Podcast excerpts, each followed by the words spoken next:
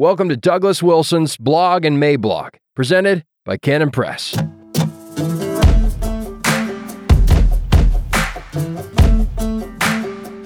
The Shameless versus the Unashamed, April 3rd, 2023. We are living in remarkable times. Throughout the Western world, there's a huge fault line, now clearly manifest, that separates the transgressives from the normals. This fault line has even affected the evangelical world. We have contributed quite a large number of the bewildered normals. We've also had a feckless leadership that, for some mysterious reason, wants to be thought winsome by the transgressives. Their evangelistic yearning is palpable. If only the devil and his minions could pronounce us winsome and approachable, then perhaps we might even see revival in our day. The only thing preventing this remarkable miracle from happening would be the dieharders and bitter clingers within our evangelical ranks who have, we are afraid, made an idol out of the things the Bible says to do. The sure sign of such idolatry is a dogged insistence on actually trying to live the way Jesus said to live. So nonsense is in the air, and ironically, the thing that prevented many of us from breathing it in was our refusal to wear masks upon command. Who knew that not wearing masks would filter out anything? But all is not lost. We still have this going for us. When we look at the transgressives and the normals, each group has, of necessity, a hard leadership cadre at the center. These are the people who know what is going on on both sides and who also know what they intend to do about it. And what they both intend to do is collide with the other.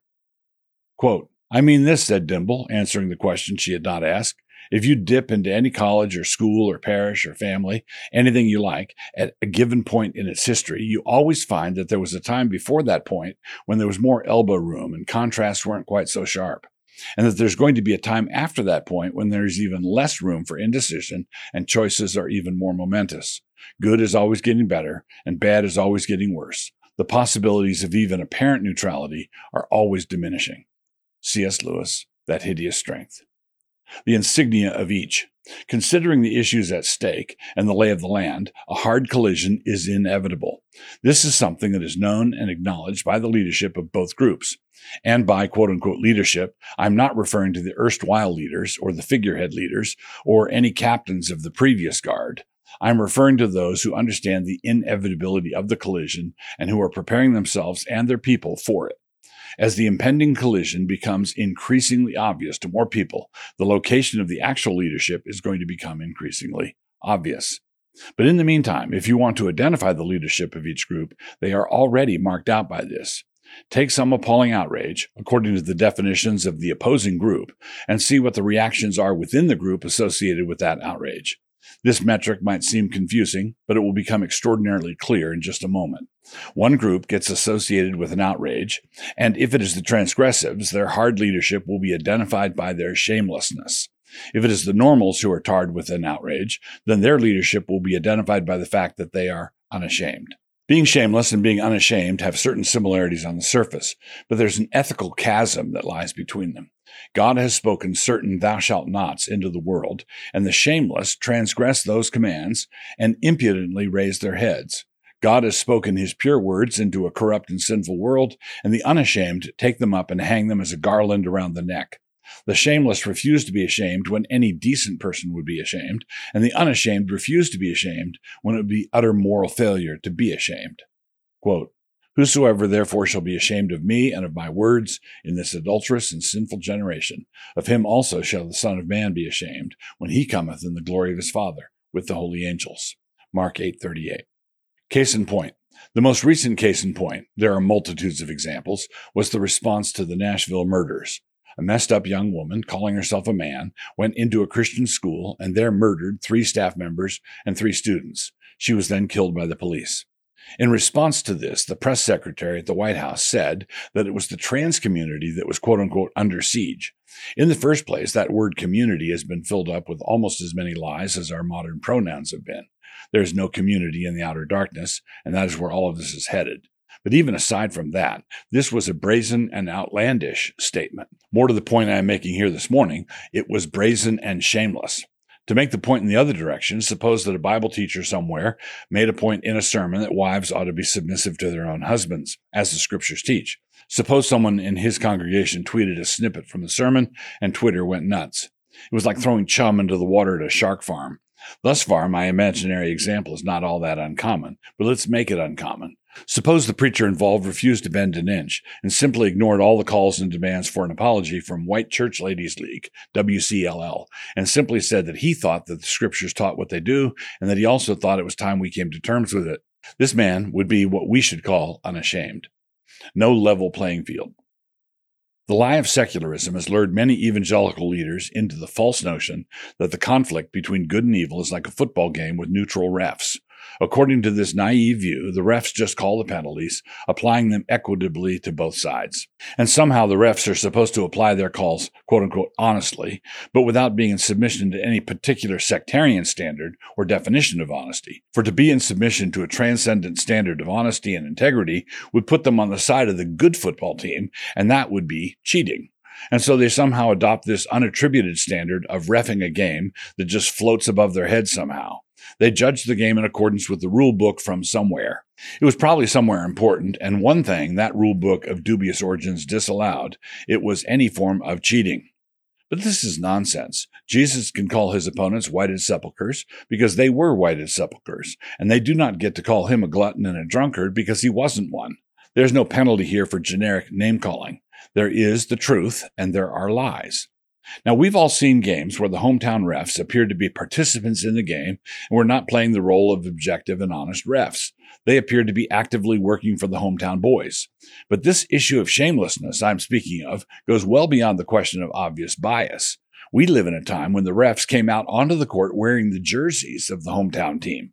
When our coach went over to them in order to inquire about it, he had a technical called on him. And when the assistant coach went over to inquire about that, he was ejected from the game. Whereupon David French writes an editorial for the New York Times about the importance of respecting our long-standing institutions, referees being among them. It is crucial for evangelicals, apparently, to learn to not sass the referees. So, what does the Bible say about these two categories, about the shameless and the unashamed? The shameless. The hypocrites acknowledge the standards of God, but do not live according to them. They do not live according to them deliberately. Struggling sinners acknowledge the standards of God and attempt to live in accordance with them with varying degrees of success. But the shameless defy the standards of God. Quote, Such is the way of an adulterous woman. She eateth and wipeth her mouth and saith, I've done no wickedness. Proverbs 30, 20. When the shamelessness is far gone, the most abominable things can be done, and the echo chamber of approval from others engaged in the same wickedness reinforces the evil. The residents of Sodom who gathered on Lot's front porch still had their standards, objecting as they did to Lot's implied rebuke of their behavior. They were gathered there to rape Lot's house guests, and they took offense at the fact that Lot had forgotten our Lord's admonition to, quote, judge not lest you be judged, Matthew 7 1. Quote, and they said, Stand back.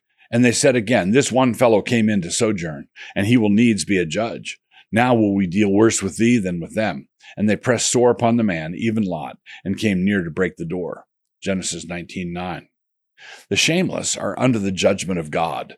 The day of visitation is coming for them, and when it arrives, they will be cast down and cast down utterly. Quote, were they ashamed when they had committed abomination? Nay, they were not at all ashamed, neither could they blush. Therefore shall they fall among them that fall. In the time of their visitation they shall be cast down, saith the Lord. Jeremiah 8:12. Scripture says that homosexual acts are shameful, men with men committing what is shameful. So when we find ourselves in the middle of Pride Month and we have pride parades and pride floats and rainbow flags everywhere, this has to be considered as the high meridian of shamelessness. Quote, Likewise also the men, leaving the natural use of the woman, burned in their lust for one another, men with men committing what is shameful and receiving in themselves the penalty of their error which was due. Romans 127. And this sets up a foundational juxtaposition. It is yet another inescapable concept. Not whether, but which. It is not whether you are ashamed, but rather what makes you ashamed. When God says that homosexual acts are degrading and shameful, and we hold a parade in honor of these degrading and shameful acts, one of the results of this pressure is that people with normal sexual desires are made to feel ashamed of the way they feel. So not only are pride parades the epitome of shamelessness, the fact is that they are a recruiting tool intended to pressure the normals. And this is why there are many normals who need to learn the grace of being unashamed. And make no mistake, to be truly unashamed is a great grace indeed. The unashamed. Never forget the fact that scriptures instruct us on who should be ashamed and who not. The psalmist prays that he would not be ashamed and that the wicked would be. When the wicked are ashamed and the righteous are not, the world is right side up. Quote, Let me not be ashamed, O Lord, for I have called upon thee. Let the wicked be ashamed, and let them be silent in the grave. Psalm 31, 17. One of the things that the righteous can do in resisting this onslaught of the vile is to get their kids out of the government schools and bring them up in the nurture and admonition of the Lord. The quiverful that scripture speaks of is not so much about birth control and the patter of little feet around the house as it is about Christian education, such that your grown sons are standing behind you at the city council meeting. They are going to speak next, right after you, and they are on your side. Quote, Happy is the man that hath his quiver full of them. They shall not be ashamed, but they shall speak with the enemies in the gate. Psalm 127, 5. The things that we have to say are things that no one should ever be ashamed to speak. We should speak them in the pulpit, around the dinner table, on social media, and when we are called to speak before presidents and kings. Quote, I will speak of thy testimonies also before kings, and will not be ashamed. Psalm 119, verse 46. When our salvation comes to fruition, we will be able to see that this salvation, when in full bloom, consists of us not being ashamed. And we are not ashamed in the day of light, because we were not ashamed in the times of darkness. Quote, but Israel shall be saved in the Lord with an everlasting salvation. Ye shall not be ashamed nor confounded, world without end. Isaiah 45, 17. The cornerstone of our ability to live in this way is our relationship to the gospel of Christ. The key to being unashamed about God's words on sexual ethics, for example, or economic matters, or educational issues, is to be unashamed of God's plan for the salvation of sinners. If we are ashamed of the death, burial, and resurrection of Christ, it will take hardly anything to make us embarrassed about other features of God's word. Quote, for I'm not ashamed of the gospel of Christ, for it is the power of God unto salvation to everyone that believeth, to the Jew first, and also to the Greek. Romans 1.16. This is one of the traits of the solid believer. Quote, For the scripture saith, Whosoever believeth on him shall not be ashamed. Romans 10.11. If a believer acts shamefully, as many believers have done in the face of this perversity jihad, then he should be ashamed, but if he stands firm and encounters the fury of the mob, then he is suffering precisely because he's a Christian. That being the case, he has no business being ashamed, not at all. Rather, the torrent of abuse that he endures should be reckoned as a good reason to glorify God. Quote, Yet if any man suffer as a Christian, let him not be ashamed, but let him glorify God on this behalf. 1 Peter 4:16. As Peter put it just a few verses before this, if a man is reproached for the sake of Christ, the spirit of glory rests upon him. Another way of putting this is to say that all the attempts of the adversary to make you feel ashamed of the words of your God are to be worn by you as an insignia of honor. It is a grace to be disgraced for him. It is an honor to be dishonored for him. If we have one eye on the accolades of the world, wishing we could only obtain them, this does not advance the gospel at all. What it does is interfere with our ability to believe in Christ at all. Quote, How can you believe who receive honor from one another and do not seek the honor that comes from the only God? John 5:44 NKJV. In other words, if you still care what the world thinks, how can you believe in Jesus Christ? And if we do not learn the grace of being unashamed, then the end result will be disaster. Quote, the harvest is past, the summer is ended, and we are not saved. Jeremiah 8:20. But I expect better things. And why? And if not, one of the heartening signs that has resulted from the ascendancy of this creepy clown world regime is that it has revealed to me that there are still 7,000 who have not bowed the knee to Baal. There have been many new voices deserted by their former leaders who have stepped into the breach. They are standing up straight and they are unashamed. It is true that things look bad. The leadership of Dale was feckless and self serving. The whole town is in disarray and is under attack. The dragon has come, and everything is hopeless. But there's one man, Bard, and he has one arrow. And with that one arrow in his hand, one bird comes and speaks to him, and he sets the arrow to string, unashamed. If you are enjoying these videos and would like to support this channel and the work of Canon Press, join up at Canon Plus. Just click the link, create an account, and have a look around. If you use the restrooms, leave a dime on the counter.